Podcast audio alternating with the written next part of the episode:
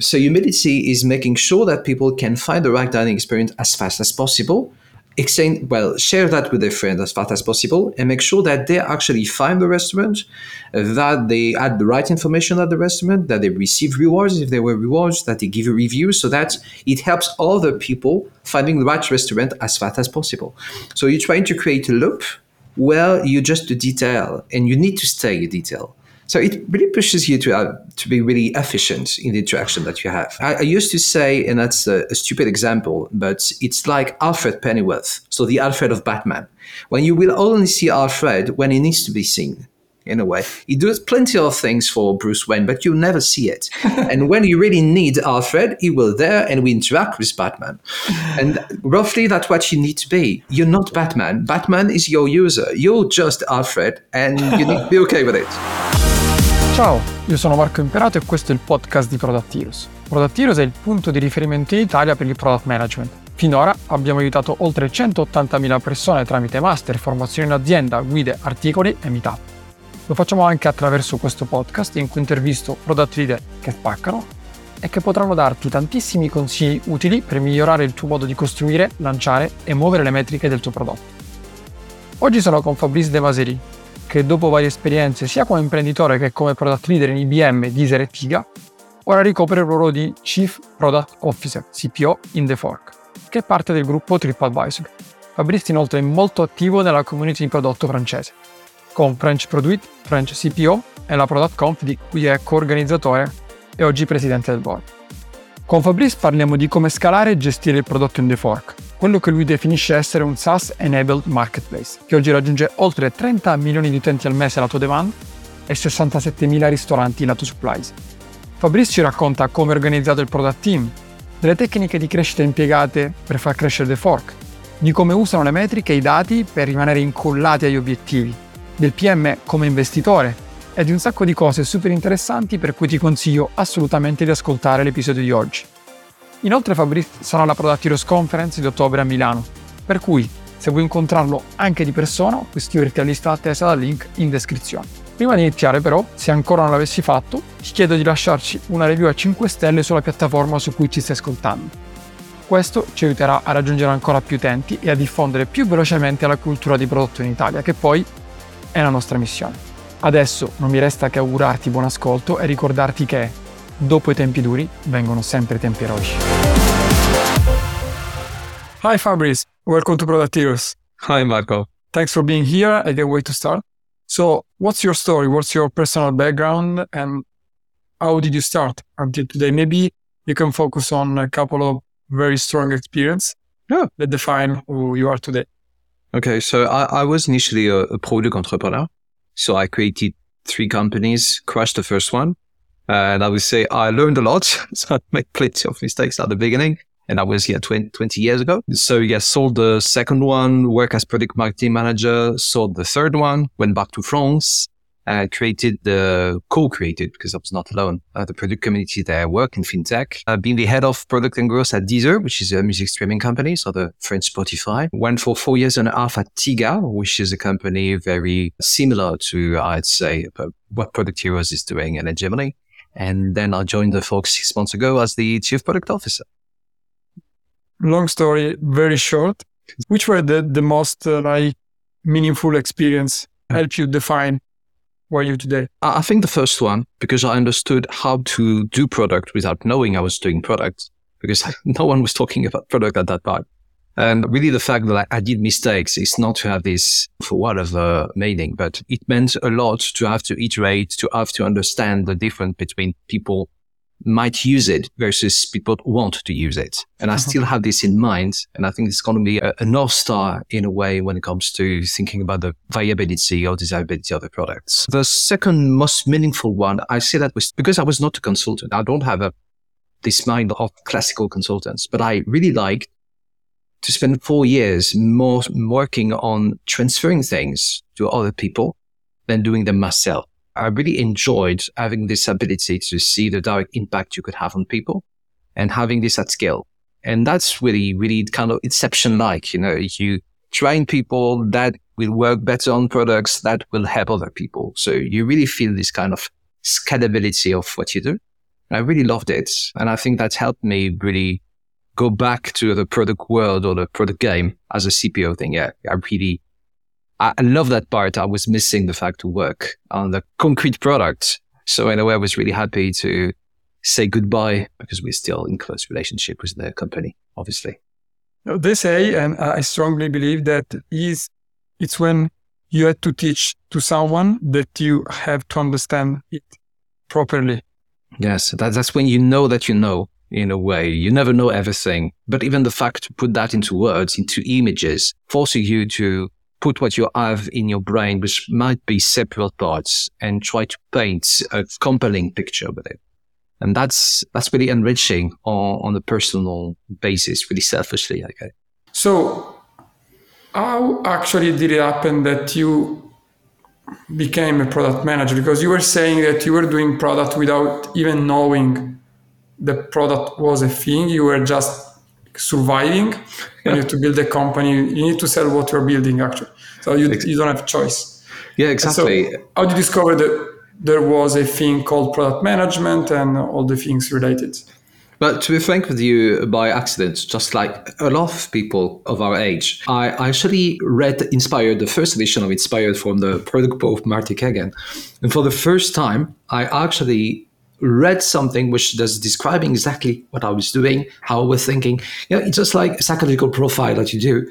And you, you look at it, oh, that's exactly me. So that was it. So that's exactly me. That's what I do. And and for for now, I can actually show to my parents that what I do has a name, just not a hobby or crazy thing I have in mind. That, that was really a game changer for me. And I understood why I was liking it. So I, I decided to go on without being a product because it was really what I was made to do in a way. That's really a revelation. So I'd say I'm a pure product guy. I will never do something else than being product. Even if I rebuild a company in the future, I think I would rather be the CPO than the CEO. That's an interesting choice. And about the stories, I, I think it's pretty much the same for like for every people of our ages. I wasn't reading Inspired yet, but svpg.com, that is, I mean, is the same thing. It, it, was crazy. It was crazy, like discovering that there was something and someone who was going through the same hell I was going through. And that exactly. hell had a name. That was product management. exactly. Getting back to, um, to the fork, so your like new job, like numbers are, are crazy. You have more than 30 million users visiting each month thefork.com and using the app. On the other side, you have 67,000 restaurants. And marketplace is one of the hardest product to build because you have to build at least a couple of platforms at the same time, yeah. if not three or four. And so I'm very curious to understand how the product team is distributed, is structured at the fork. Yeah, so roughly we have four tribes. So we use the tribe thing. Previously it was called domains when I arrived, and I just went back to the tribe thing. Four tribe based on our different audiences. Can you so, can you explain to the audience what a tribe is? Yeah, it's just a group of teams that are supposed to share the same end goal, sometimes share the same end metrics. And in a way, it's a group that is supposed to make sense because they have to work together to tackle the same goal at the end of the year. So that's what we call a tribe. It's coming from the what is supposed to be the Spotify model, but it's just a way, a way to describe it. Could be the group domain or team of teams or whatever at the end. It means exactly the same thing. And so what we have four tribes. The first first is the diner experience. Second one is restaurant experience. So so far so good. The fourth one is internal user experience. So that's a lot uh, linked to our operation people trying to make their job less, I'd say, more added value, and to try to keep the human touch when really has a it makes a difference. And then we have platform, so platform product teams working for internal and external users. So that could be from developer experience to the marketplace. So making sure that we are actually working with partners. We're booking API that could be used by our platforms plus our partners, for example. So yeah, four tribes, four really different audiences. And then within those tribes, we have what we call product teams. So you could become the squads but it's a form of squad and we insist that it's product teams because we want product engineers and not just developers We want teams that are actually interested by having the same objective, which is making a difference with the product. Okay, so, sorry to interrupt you. What's the difference between the product engineer and, and developer? So that's exactly the same difference that you have between a UX or UI designer and a product designer. The fact that you're involved into the responsibility of the team as a whole, thinking about the impact that your product will have. And you have your your thing to do. Okay, you're gonna code, uh, I'm not going to code, I'm not going to design. That's product designer's role. But at the end, we consider that we are a group with different specialties, and our common responsibility is making an impact on the on the user and on the company. So that could be playing with words, but I think that sometimes words are, are important. And so we are based our product teams around logic of product trio as a principle. So the product trio is responsible of the ROI of the team. So if you consider that a team costs something like 1 million euros a year, which is usually the total cost. Uh, what would be your ROI? So, how would you be responsible on investing that time to have the best ROI possible? And usually, the ROI would be considered as a product metric. Okay, it's linked to business KPI, but that's really around product metric. So the goal is to go back to the simple product equation. You know the Venn diagram, and you think that a great product needs to be viable, desirable, and feasible which looks great on the slides, but say it's okay. Apart from having the slide, what does that? Yeah, what, what does that mean? And actually, it means that if you take the trio, they're going to be responsible assessing the risk on viability, on desirability, on feasibility, and the job of discovery and delivery is to reduce that risk. So you have to choose because you cannot test everything.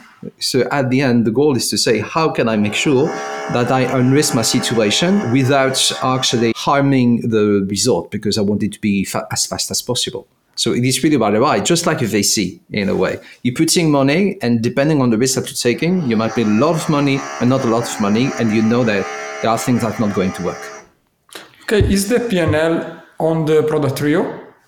No, we don't really have this logic of PNL out of okay. because you have a lot of other things that are involved, especially on the B2B side, where you have to sell and you have account managers, etc.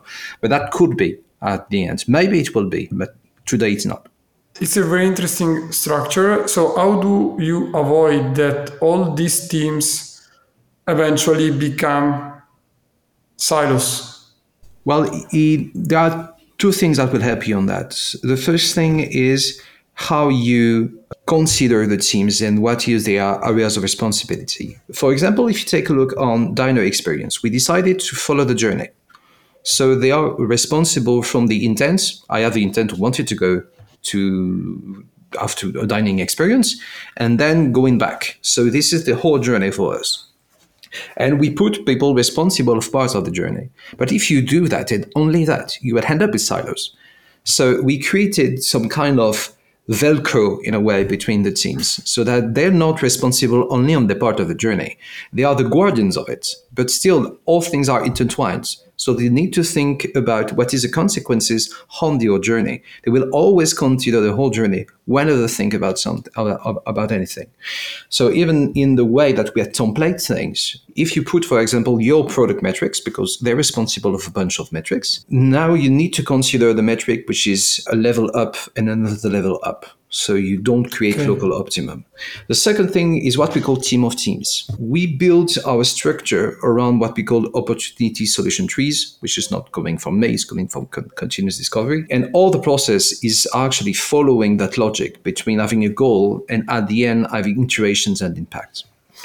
So whenever you think that you want to tackle a goal, this goal might be linked to several problems. Some problems you cannot tackle because it's before and after the part of the journey you're responsible. So you will need to talk with each other because at the end, if you really want to tackle it, you need to do it together.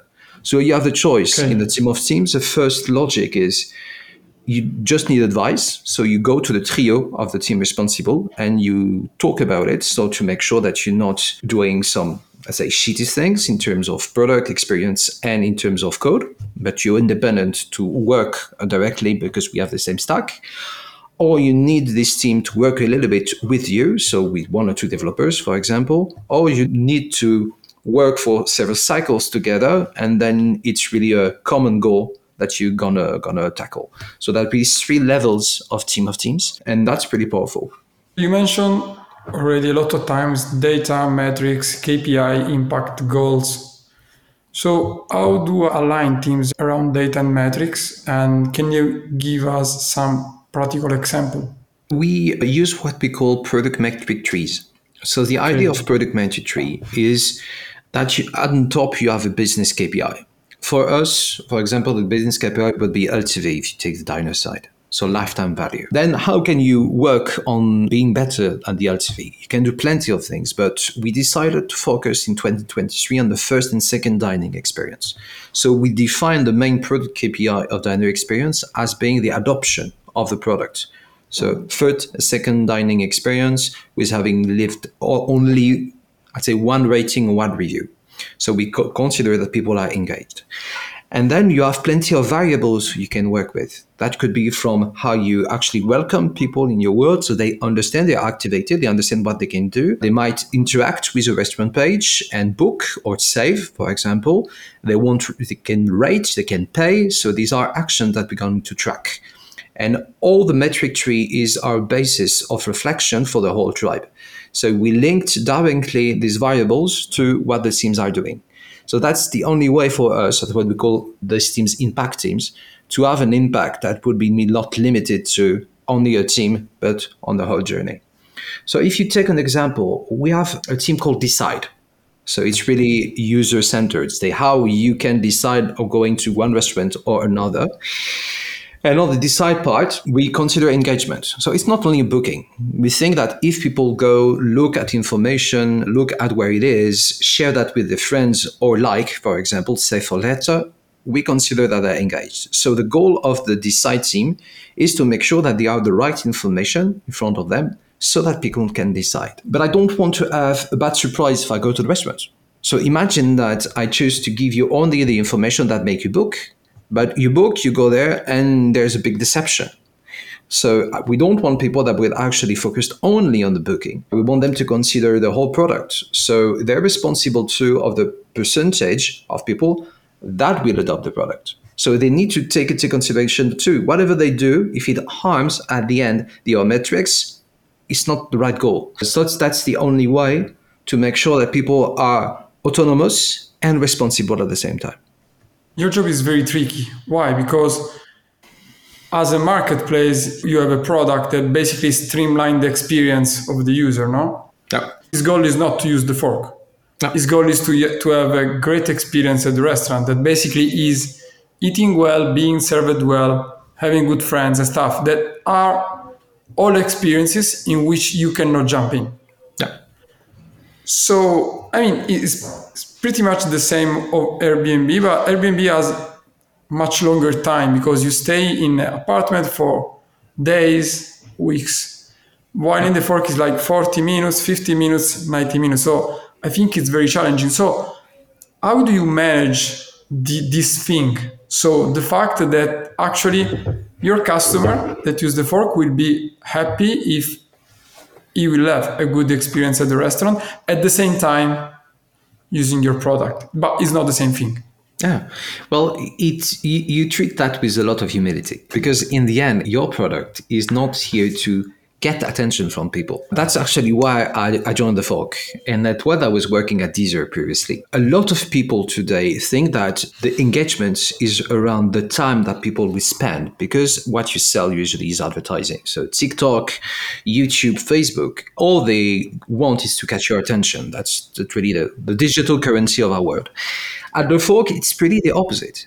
In a way, if people don't even remark us, that's great. We are just a detail uh, in, in the story. And that's what we want to stay. We don't want to create some kind of social network so that people come back just to have an excuse to get more money, for example. That's not what we do. So humility is making sure that people can find the right dining experience as fast as possible exchange well share that with their friends as fast as possible and make sure that they actually find the restaurant uh, that they add the right information at the restaurant that they receive rewards. If there were rewards that they give a review so that it helps other people finding the right restaurant as fast as possible. So you're trying to create a loop where you just a detail and you need to stay a detail So it really pushes you to uh, to be really efficient in the interaction that you have. I, I used to say, and that's a, a, stupid example, but it's like Alfred Pennyworth, so the Alfred of Batman. When you will only see Alfred when he needs to be seen in a way. He does plenty of things for Bruce Wayne, but you never see it. and when you really need Alfred, he will there and we interact with Batman. And roughly that's what you need to be. You're not Batman. Batman is your user. You're just Alfred and you need to be okay with it. That's a very good metaphor. I was thinking actually to another one, like to Uber. Because if you constantly check Uber after you activate it on uh, like a driver, I think it's gonna be a problem because maybe the driver doesn't come, it writes you. While if you look for it, you get you have confirm, confirmation that you put in the pocket, you go to the place, already paid, that's it. So maybe it's the, it's the same thing. So you are enabling an experience you are not like the experience. Exactly. And that's exactly that. You're just an enabler. And then you can develop things because there will be people that have other things to do. At Deezer, about the same thing. If you want to create a playlist, you could create an eat list in a way in the fork.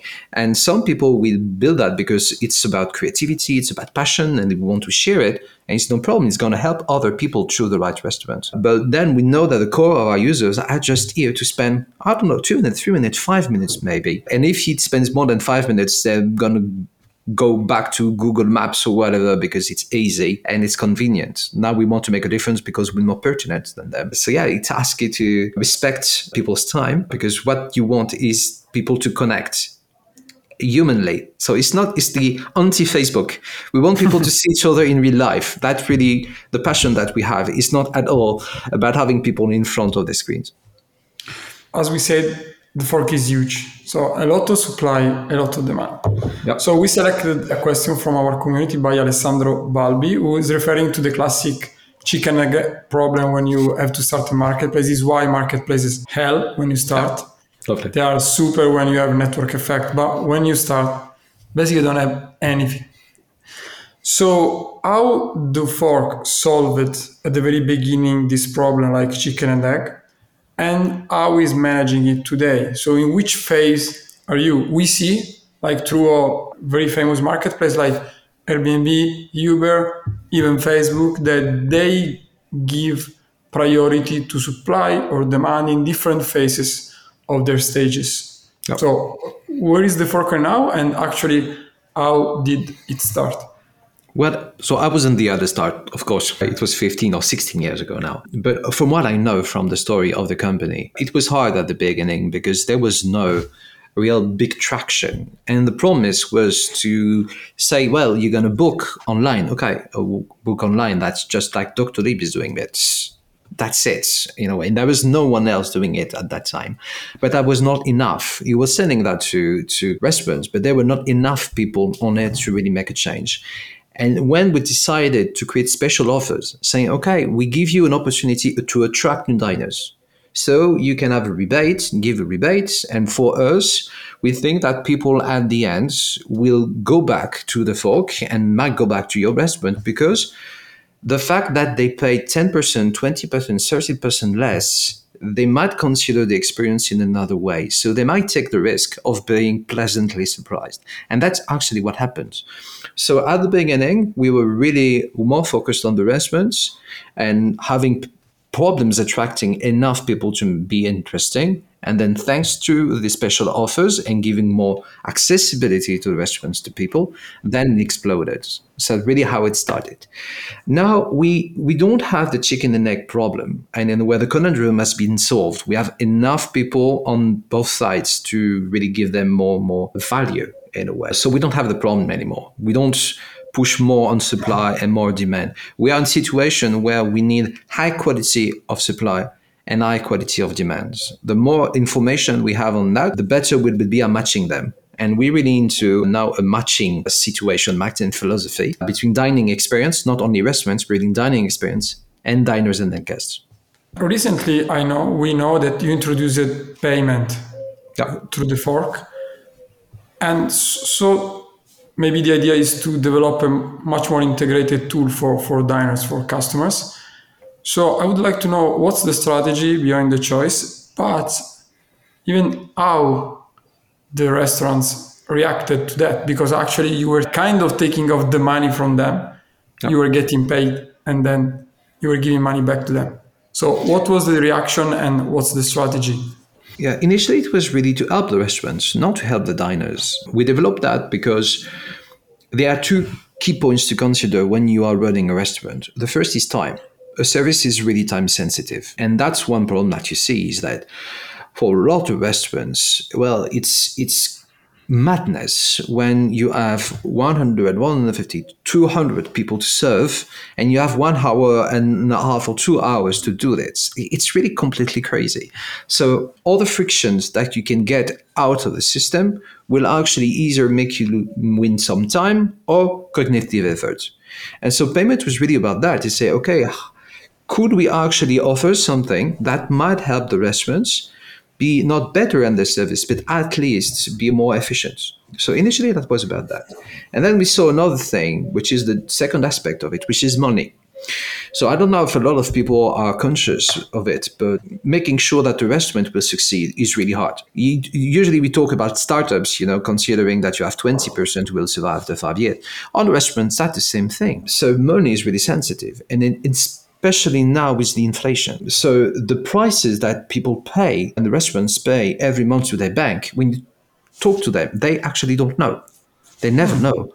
But it's huge. It's a huge amount of money with no service at all. It's just to receive payment. Okay, you've done your job and people get percentage from that. So when, for example, you pay a fork for that because we bring in new diners, it's lead generation and they're okay with it. But you pay your bank just to do your job. And for us, it's okay, if there's a problem somewhere. So for us, it was an opportunity to lessen the burden on them. So that's why the forfait is free. We taking that completely on us. That's really a, a choice that we're making to lessen the burden on the restaurants. So it's always hard to make so, people. So you don't get any commission on the payment. Not at all. Not at all. Yeah, not at all. And actually, that was so surprising to the restaurant that lots of restaurants don't get that it's free and we're not going to make them pay in two years you know say it's free for now and you pay in two years. That's not at all what we have in mind. We consider that we develop something we are paying the fees to Stripe for example that's on us that's an investment that we're making to make sure that the restaurant will succeed and if they succeed they well we hope they're going to start being as a long-term customers. So in a way it's a win-win I think this is the kind of genesis of the new model we were talking about in our previous call, like the SaaS enabled marketplace. So that, that is to say an evolution of normal marketplace in which yep. you provide both services to one side of the marketplace and then you enable the other side of the marketplace to jump in. But can you frame that for us, please? Yeah, so it really combined the two models. Going back to things that are absolutely obvious to everyone, but still, I like to explicit the implicit. Going back a marketplace, you connect several parties, at least two. For us, it's two, it's diners and restaurants. We're not a complicated marketplace compared to plenty of others.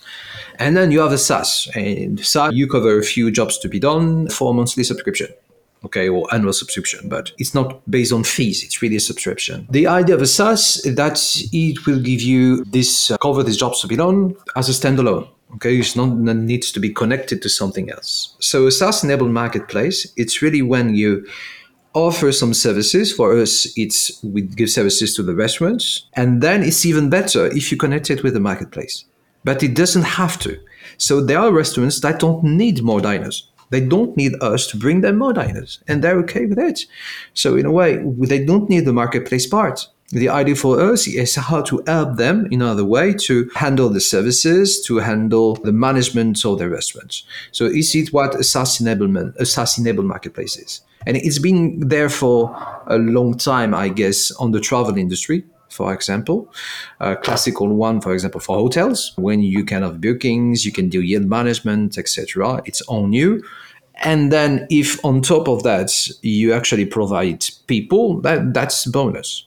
Okay. So that's really what the SaaS-enabled marketplace is. Now, on the restaurant industry, I feel like there are still plenty of opportunities, either on the SaaS itself and plenty of things that we can develop, or on marketplace driven features. So that's why I joined the company because it's a whole playground and I love to play.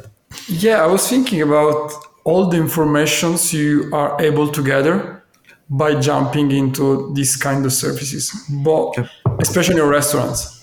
Because usually, I mean, I live in Sicily, so when you were, I, I was laughing in, inside because you were saying, okay, because when you manage a restaurant, time is everything.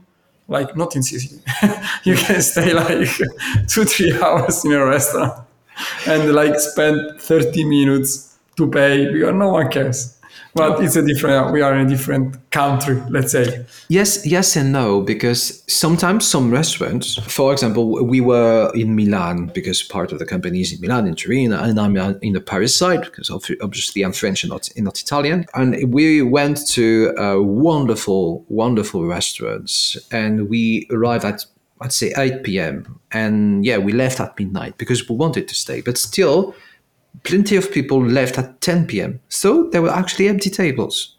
And the cost of an empty table for restaurants is absolutely huge. For example, to Michelin restaurants, having a no show, so people not coming, is actually neutralizing all the benefits you to do for the whole service. Just one table, people not coming. So that's that's a big impact. And sometimes I think that restaurants are not conscious of that because they don't have the figures.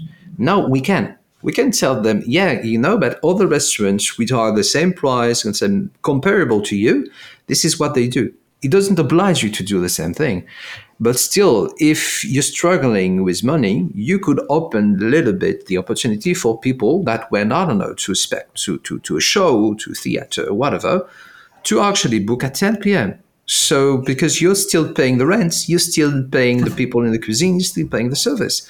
So it might be a good way for you to not to change fundamentally how you do your job, but to make sure that you're actually bringing more money in. And well, at the end, more money in is a way not to close because well, with inflation, we see direct impacts on uh, on the restaurant industry, and that's big. COVID had that, inflation had that. So, well, whatever we can do to save the restaurants, to help them not to close, we'll do at the Fork.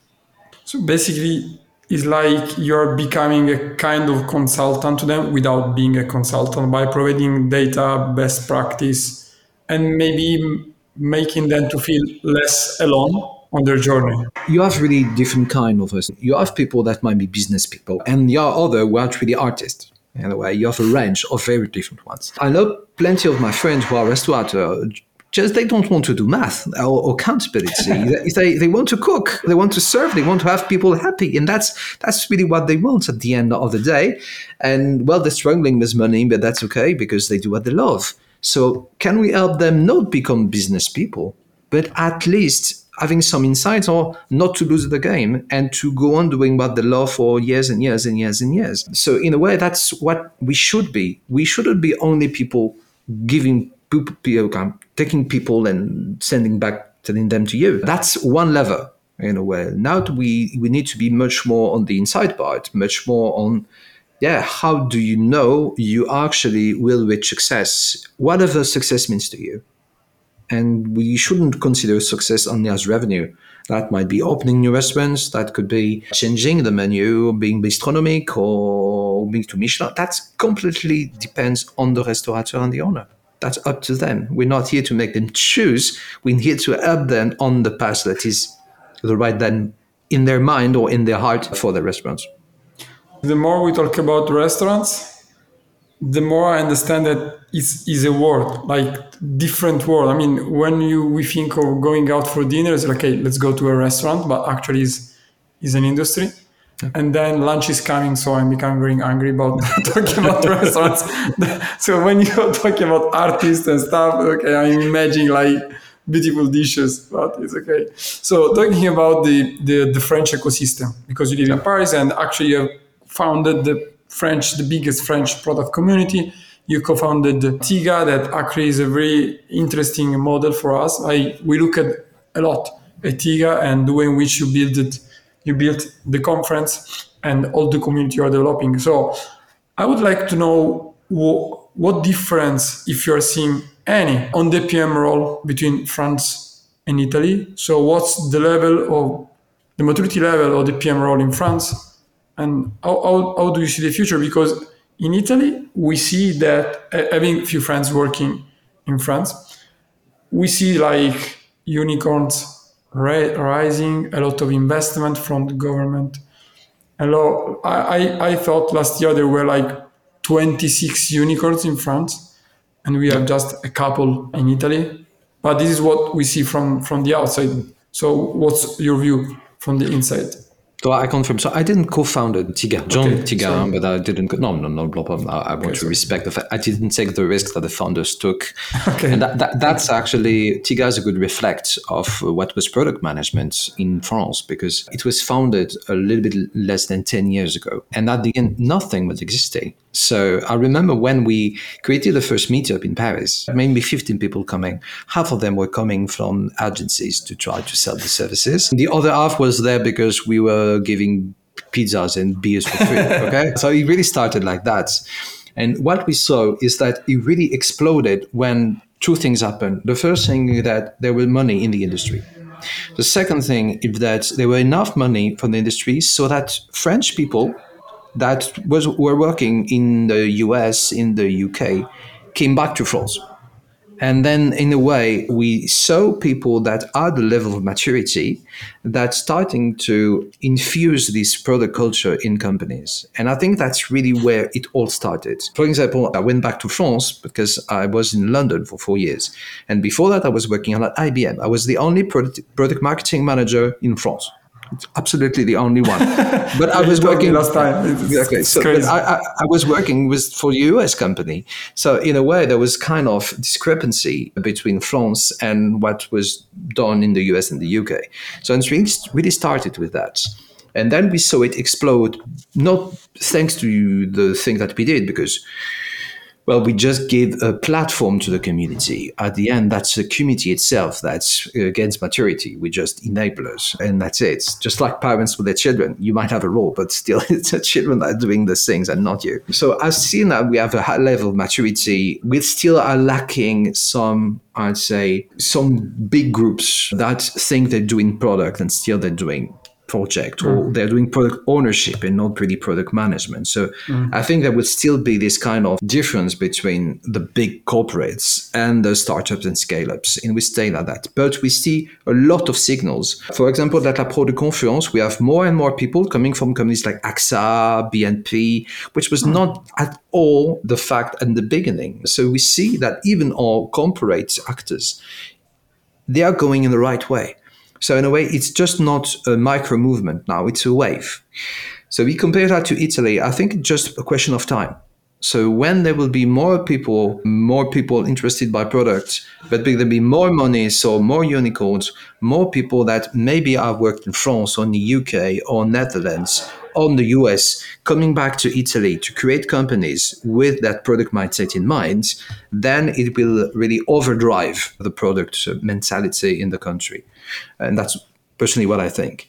The one thing to take into consideration between France and Italy, or even France and Germany, is the the fact that everything is centered on Paris still in France. Mm. The country, the history of the country is really, really, really different. So we don't have this importance of regions and cities in France. So maybe that explains a bit the difference because people coming back from the UK and the US, they went in Paris and the money is in Paris. So that might be an explanation why there's a bit of a, a lag between what is done today in Paris and what happens in Italy. You're totally right about what's happening in Italy. And it, it, I like the way in which you describe it, the difference between movements and wave. Right now, there is not a wave, but there are a lot of micro movements. Like just to mention the conference, so a few big corporate companies are purchasing tickets for their guys to bring them to the conference. So they still think it's about agile. So this is a problem that we need to solve. But at least they read landing page, they are listening to me. So there are a lot of micro movements. Uh, what we are missing right now are big companies like that need to hire more people because we we have a few companies, the companies we introduced to you and uh, that you know, but they are kind of like six, seven, ten. I think we need to reach at least 50 to 100 companies having at least 10 to 30 people product team. Yeah. And this will be like, okay, now we are in the right spot right now. When being CPO is a thing, then what people think about, okay, the CPO is normal, that is not under a CIO, CTO, or whatever, yeah. then you start to have something. Yeah, there is a strange, I mean, being an insider right now, because driving product heroes, we receive a lot of requests for help from companies to hire their product managers It's super strange. There are very famous company in Italy that they are hiring their their first PM. Hmm. Like 200, 300 people, companies doing super well, at least from the outside, like raising money, they don't have PM. And the CPO thing is like, yeah, we have CTOs doing CPO, or we have the CIO, we have the CDO, or we had someone. No, there is the CEO that know exactly what to do. But I mean, everything is changing, and for sure, no doubt on that. It's going to happen. By talking exactly about what product is, yep. we are like working on a very long post we want to publish in next days about product mindset because every time we talk about product mindset with different people they have different opinion and so to me it's very interesting to understand what's your point of view on that but some time ago i would i've told you about yeah product is about going back to the problem problem is about developing empathy but after 20 years of doing product my god 20 years. I don't think that people that are non-products are always focused on solutions. I don't think that people that are non-product are lacking empathy. So in a way, is it really differentiating us from the others? No, it might be traits that we have in our characters, but we share them with a lot of people. So in retrospect, I would see that I think product mindset is about being comfortable at being, and this goes against everything we've been taught at school. Usually, you raise your hand when you know not when you don't know. And being comfortable with not knowing and saying, I don't care about being wrong, my goal is to be wrong as fast as possible. It's not to be right on the first time. It's something that is really non natural for human beings. And this is not natural in our societies, apart from scientists, actually. So sometimes I say maybe we're more scientists, really, that engineers when people are talking about things we do in engineering. It's more about not, it's not even an art or a science, it's more psychology in a way. So yeah, I think being comfortable being wrong and doing that as fast as possible is what product is about. It's about say being a masochist. I think at the end of the day. if you're not if you're not masochist, I don't become a PM. I I like it. I say like the same thing, the opposite. Like I don't want to be right. I want to have impact, but I find very difficult to argue with my wife by having this approach because when I say to her, I don't want to be right. I just want to like having like the best school for our, for all children. And like, she went crazy, so I don't know don't how to. don't try to argue with your wife; she will always lose. yeah, that, that, that, maybe this is the mistake. Not, even, not even trying. okay, it's not. That, it's not that you're going to lose because uh, you're going to shut up. Because usually they're more right than us. just just a law. That's just a, law of the universe. Universal law. Exactly. Talking about laws, scientists, and product management, and talking like referring to the your product mindset view. Yep. What do you think is the single, if you had to choose one? Yep. What's the single most important skill for a product manager?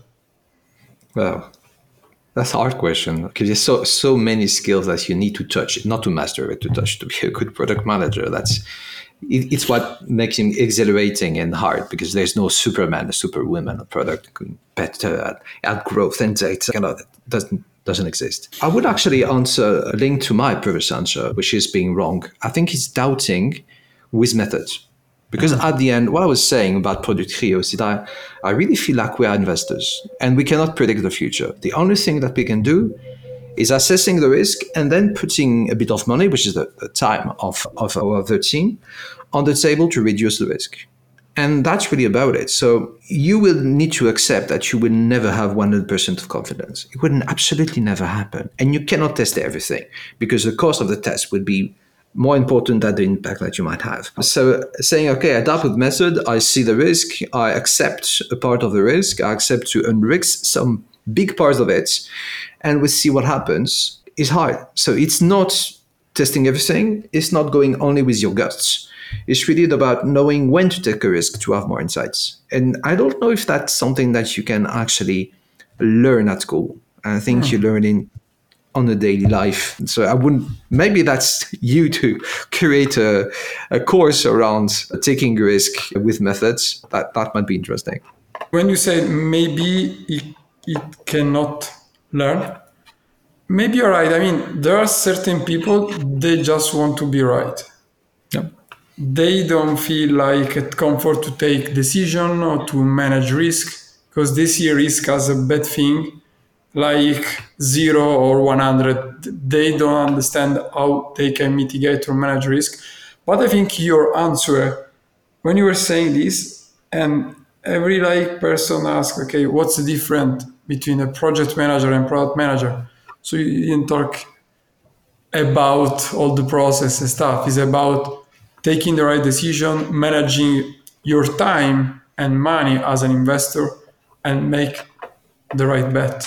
Yeah, it's a portfolio in a way of bets that you have, and that at the end of the year you need to focus on the ROI.